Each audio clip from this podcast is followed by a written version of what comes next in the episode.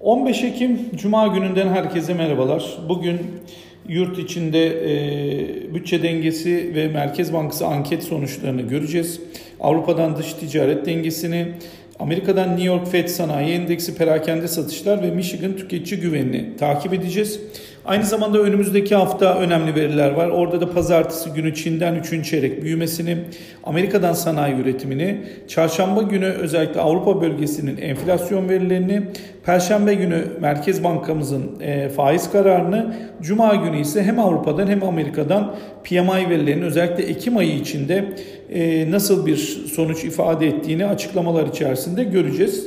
E, bugüne baktığımızda yurt dışı piyasalarda hem uzak doğuda hem Avrupa ve Amerika'da vadeli piyasalarda dünkü pozitif kapanışlar sonrası olumlu bir açılış beklentisi içindeyiz. Özellikle e, içeriye baktığımızda kur tarafında hala 9.20 seviyelerinde bir e, kur hareketi görüyoruz. Burada da 2018 Ağustos 7.06, 2020 Kasım 8.57 sonrasında 9.25 seviyelerinde bir üçüncü tepemiz olduğunu da e, 3 yıl içerisinde hatırlatmak gerekiyor. Ama gün içi 9.15-9.25 aralığında bir kur hareketi e, çok şaşırtıcı olmaz diye düşünüyorum.